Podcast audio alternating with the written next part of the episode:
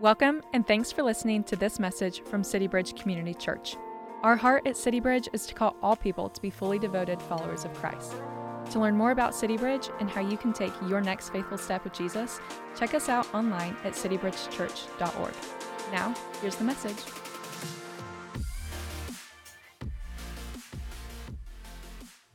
Uh, well, good morning.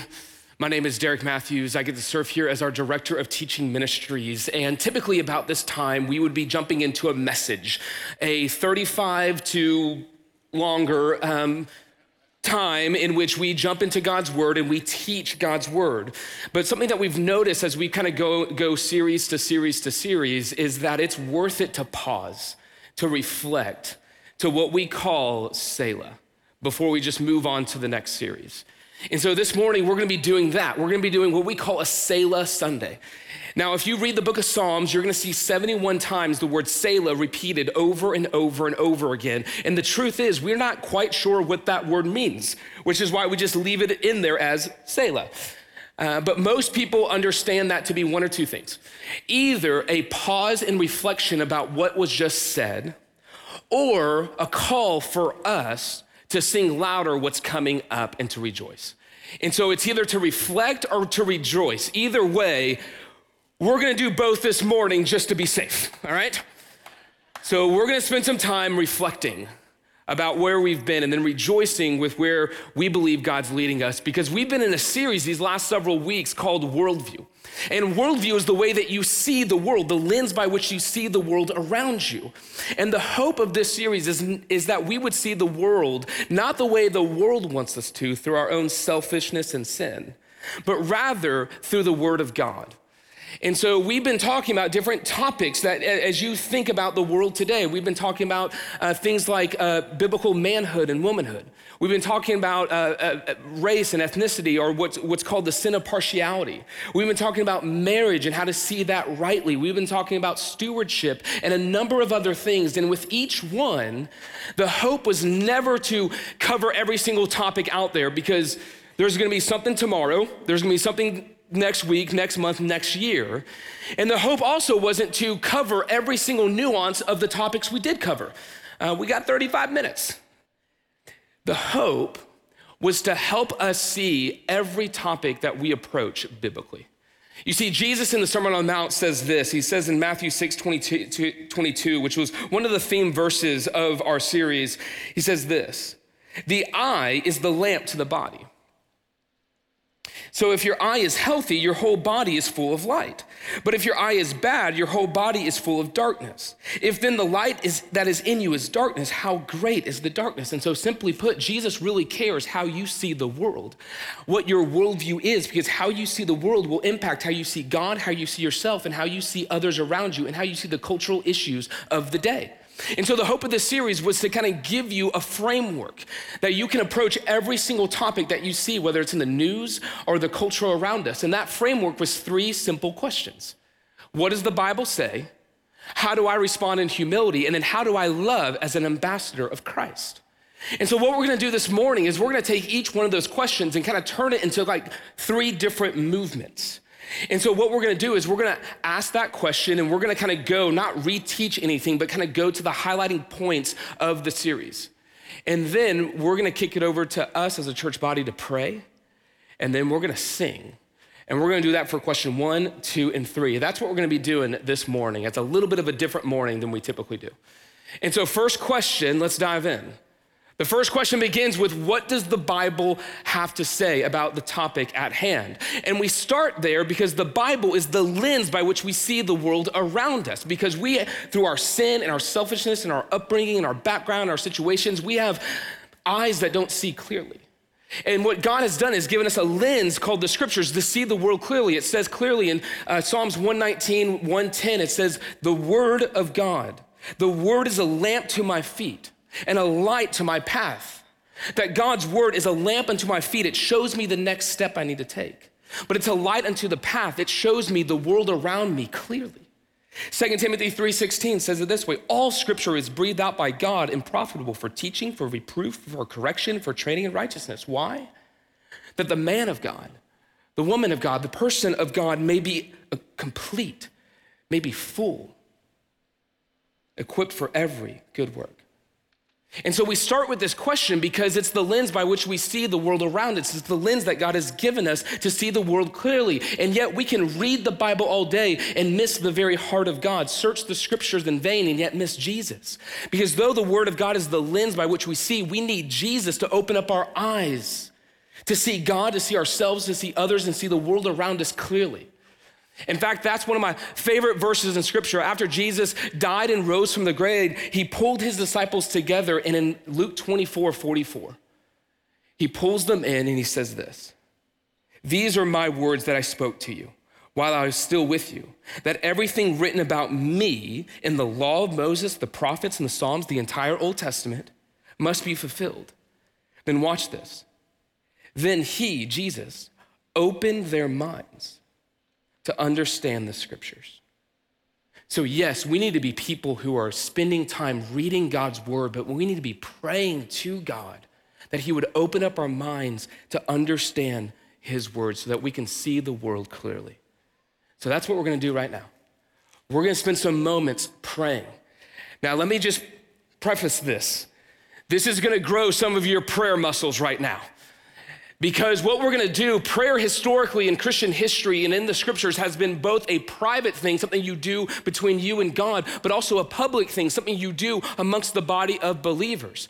And so we're going to pray collectively as a body of believers. And so if this is your first time here, we want to say, one, we're so glad you're here. We love that you've joined us this morning.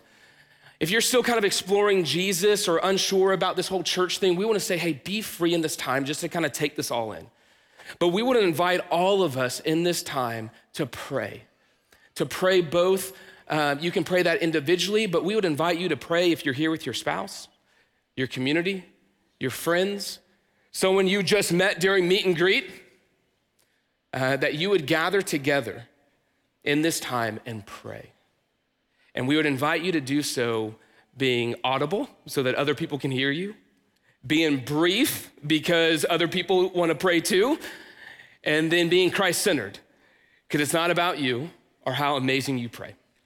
So, we're gonna have some prompts on the screen that's gonna help you kind of walk through this time, a few minutes, to pray with those around you or pray individually so that we can pray this question into our hearts.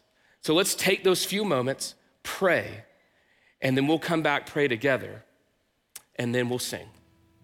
So let's pray.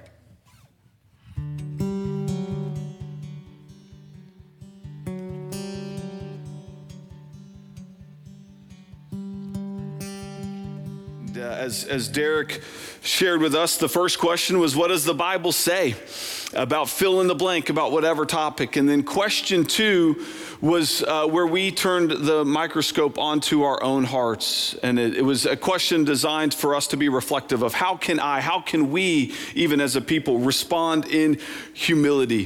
One of the, uh, one of the most repeated phrases from, from stage, whether it's Sunday morning or even midweek, uh, just Monday, Tuesday, Wednesdays, is that we are to, as a people, draw a circle around ourselves, right? and let Jesus fix everyone inside that circle, which is you, which is me.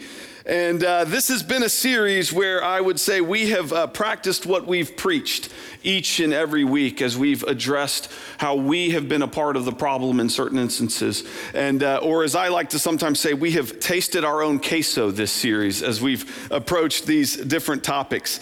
The, the admonition, though, uh, comes from Christ uh, in the Sermon on the Mount. Uh, Matthew chapter 7, Christ speaking, it says this Why do you see the speck that is in your brother's eye, but do not notice the log that is in your own eye? Or how can you say to your brother, Let me take the speck out of your eye, when there is in fact a log in your own eye? You hypocrite, first take the log out of your own eye, and then you will see clearly to take the speck out of your brother's eye. And so, with each topic, we've looked at one another and we've just said, hey, what do we need to own individually and in certain instances, maybe collectively as a church, where we've added to the problem? And we've, in humility, begun to draw the circle around ourselves and owned 100% of whatever percent of the problem we've contributed to it. And when we do that, time and time again, when I, just in normal conversations with people, am willing to own my percent of the junk, it changes the tenor of a conversation. And what was trending towards an argument begins to be in a completely different place. And in all of this, right, as we've responded in humility, it just keeps pointing us back to the gospel and we remember, we remind ourselves where the Lord found each one of us. He found us in a state of, of, of lowness, a, a humble state where we were in need of rescue. And when we put that lens on and when we remind ourselves of where the Lord found us, it helps us extend grace towards other people. For as we, uh, as a verse that we often quote here, both on Sundays and throughout the week, Titus 3 that we remind ourselves that we too were once foolish. We too were once disobedient. We too were once led astray by various lusts and pleasures. We too have spent our days in malice and envy, and we too have hated one another and been hated by others. But when the goodness and loving kindness of our God appeared, that's what changed everything. When the gospel of Jesus Christ came into our hearts, it was not the works of our own righteousness that changed anything, it was the washing and renewal of the Holy Spirit that changed it. And so, what our world needs, what our neighbors need, what our coworkers need are not right positions on any fill in the blank. What they need first and foremost is the gospel of Jesus Christ. It's what we needed when he rescued us, it's what we still need today in order to walk in his ways. And it's what this land is in most need of. And so we've taken that knowledge and we've reminded ourselves of that. And what I hope ends up being one of the cementing aspects of this series is we've reminded ourselves is that people are a privilege. They are not an argument to be won, they are not positions on which to be trampled. They are souls, they are eternal beings that are in need of being shepherded and cared for and discipled. And so we move towards them. One of the most notable characteristics of Christ as I read about him in the gospel accounts is that Christ always moved towards people. When people were in need, Christ moved towards them. When people were in sin, Christ moved towards them. Even people that were opposed to Christ, in his ways and his teachings, Christ moved towards them. And so, as we take a step back in this series, we want to have that mindset in our hearts and in our minds as how we need to move towards people, whether that's neighbors or coworkers we move towards them with the gospel of Christ because that's what changes and transforms people. That's what's changed and transformed us. It's what we're still in need of today to continue to change and transform us. And so we remind ourselves of that and continue to move towards people. Even when they disagree with us, we continue to move towards them. And so, uh, that's what we want to do right now is we're going to put a, a three more prayer points up here and you can use these as prompts, or I'd even encourage you to maybe pray for one or two or three people that you can use uh, this time as an opportunity to kind of soften your heart towards them. We think praying for others, right, builds our trust on God and it will soften our hearts to some of the people that can maybe even at times get us amped up. So let's take another three minutes and begin to pray that we would be people that respond in humility.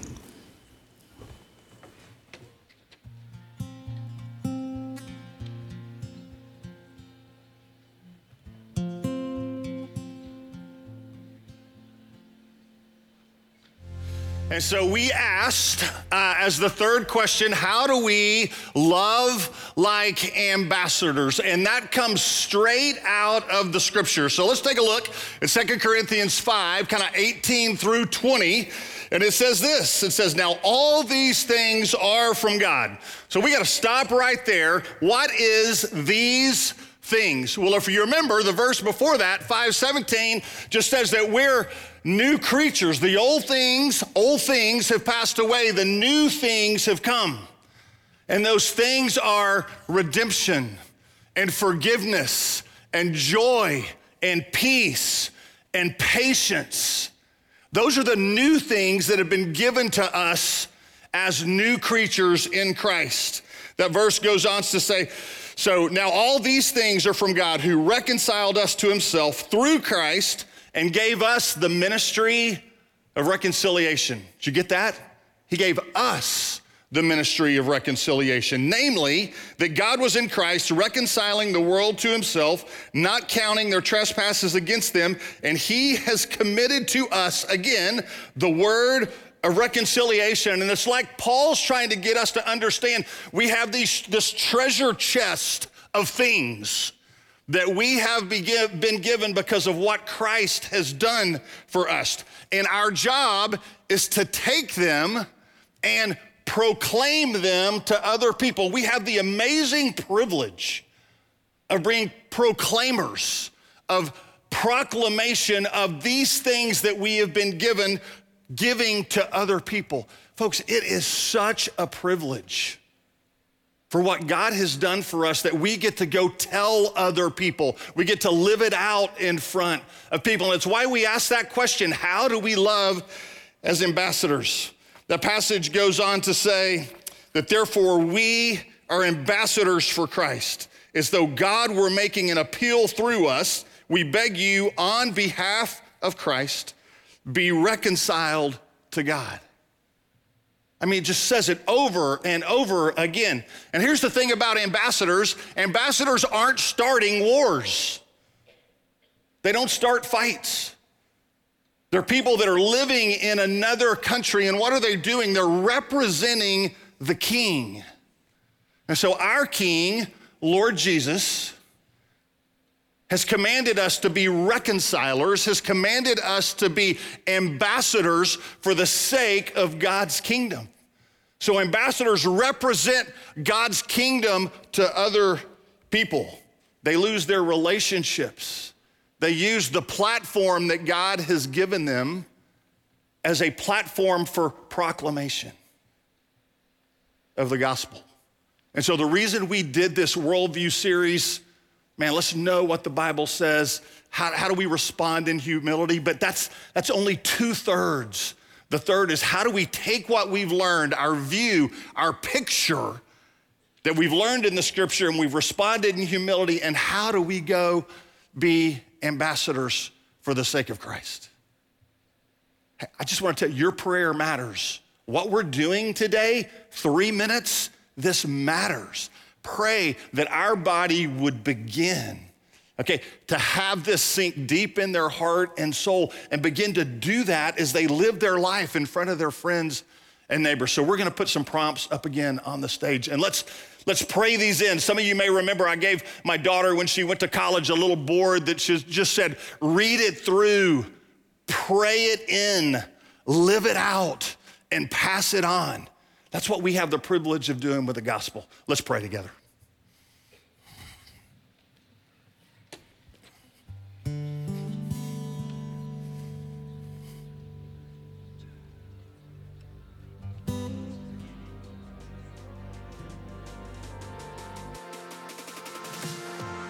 Thanks for listening. We pray this message encourages you on your journey with Jesus. If you found this message helpful, feel free to share it with others and leave us a review. To learn about City Bridge and how you can take your next faithful step with Jesus, check us out online at citybridgechurch.org. You can also follow us on social at CityBridgeCC. See you next time.